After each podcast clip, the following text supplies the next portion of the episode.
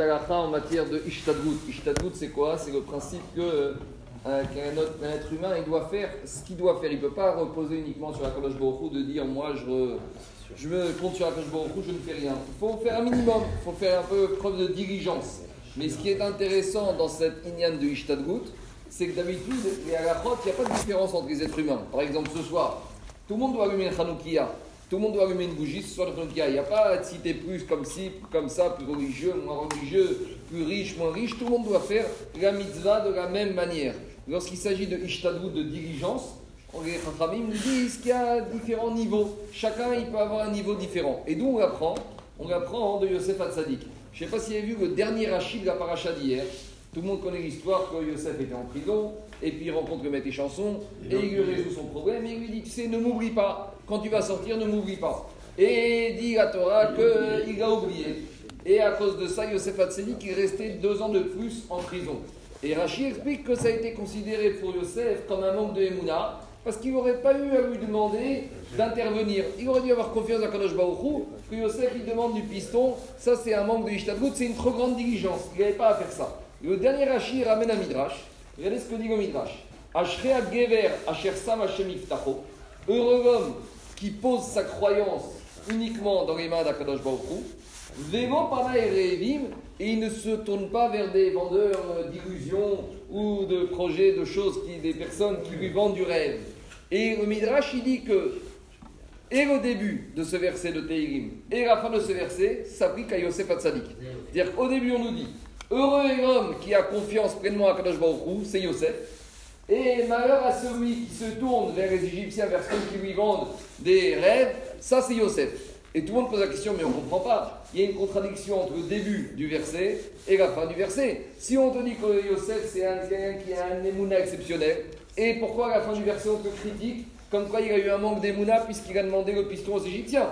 Et inversement, s'il a eu ce manque d'Emouna, comment le début du verset peut s'appliquer à Yosef qui fait des louanges par rapport à sa Emouna?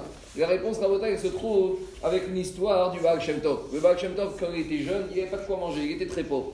Et un jour, il avait tellement faim qu'il se dit, bon, je vais aller frapper à la porte des maisons pour demander un peu d'argent pour qu'on me donne un bout de pain pour que je puisse manger. Et voilà qu'il va devant une maison juive, il frappe à la porte. Et avant même que le propriétaire de la maison ouvre la porte, il est parti. Alors il s'en va. Autant que monsieur ouvre la porte, le Baal Shem Tov est déjà reparti. Alors le propriétaire de la maison, il court après, il lui dit « Et qu'est-ce que vous venez chercher ici? Pourquoi vous avez frappé à ma porte ?» Il dit bah, « Je suis venu frapper à la porte parce que j'avais besoin d'argent, ou qu'à vous me donner à manger un bout de pain. » Il lui dit « Mais pourquoi t'as pas attendu que je te donne le bout de pain? Pourquoi à peine t'as frappé et t'es parti ?» Il a dit « À mon niveau, juste je dois frapper à la porte. » J'ai pas besoin d'attendre que vous m'ouvriez la porte. Il a dit, Baal Shem Tov, chacun il a son niveau de Hishtadlut. Moi, mon niveau, c'était quoi? C'est de frapper à la porte. Après, quand Baruch Hu, il fait ce qu'il veut. Il y en a d'autres, ils frappent à la porte et ils vont demander. Il y en a qui vont rentrer dans la maison. Et il y en a qui vont même pas frapper à la porte, qui vont rester chez eux. Il a dit, moi, Baal Shem Tov, au niveau où j'en suis actuellement, je suis au niveau de frapper à la porte. Et dès qu'on a frappé à la porte, de repartir après Kadosh Baruch Hu, il s'occupe de moi. Une fois qu'on a rapporté l'histoire, on peut comprendre le Midrash. Yosef Hatzadik, au début du verset, on te dit qu'il avait été Baal Emouna exceptionnel. Il n'avait rien à demander. Et c'est parce que comme il était à ce niveau de Emouna où il n'avait rien à demander, c'est ça la fin du verset. Lorsqu'il a été demandé à l'Égyptien de lui faire du piston, il a manqué à son niveau de Hishtadlut. Lui, Yosef Hatzadik, il était à un niveau où il n'avait même pas besoin de demander. Et donc c'est ça qu'au début, le verset témoigne sur Yosef. Ashrea Gever, Ashersa Hachavitaro. Yosef, il est arrivé à ce niveau-là de Hishtadlut où il n'a pratiquement besoin de faire aucune Hishtadlut. Et lorsqu'il a demandé à l'Égyptien, ça c'est la fin du verset, Vego Panaï Reivim, il est descendu de niveau. Ce n'était pas son vrai niveau de demander du piston et c'est pour ça qu'il a été puni. Qu'est-ce qu'on appelle, comment on peut traduire Hishtadlut? Diligence. Jusqu'à où on doit faire preuve de diligence dans nos actions, que ce soit, ça concerne le domaine économique, financier, la famille, la maladie. Vous savez qu'il y a en Israël, il y a une grande discussion avec Olu Khazonich quand les vaccins sont arrivés. Est-ce qu'on doit vacciner les enfants, oui ou non? Est-ce qu'on doit attendre que le premier arrive pour vacciner? On doit faire des mesures préemptoires. Alors aujourd'hui, il y a des discussions, est-ce qu'il faut faire, c'est bien ou pas bien? Mais dans tous les niveaux, on trouve cette interrogation de l'Hishtadlut. En tout cas, ils ont dit que Baal Shem Tov, chacun, il a un niveau différent d'Hishtadlut.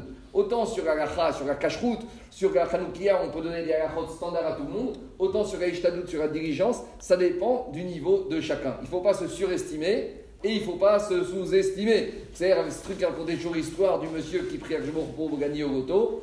Et puis un joueur du Bourg lui dit, mais au moins va acheter le billet pour que je te fasse gagner. Mais comment tu veux que je te fasse gagner si tu n'as pas acheté le billet de l'auto? Ça témoigne bien que la Hishtadlut, chacun à son niveau. Il n'y a pas une Hishtadlut commune à tout le monde. Il ne faut pas ni se surestimer, ni se sous-estimer. Et Yosef Hatzadik, il s'est sous-estimé. Il était au niveau, il n'avait même pas besoin de demander le piston. C'est ça qui témoigne le Midrash avec ce passouk de Tehirim. Chacun il doit savoir où il en est, chacun il doit adapter sa diligence, sa Hishtadlut qui convient à son niveau spirituel. Ce soir, Mincha, 16h40, financière.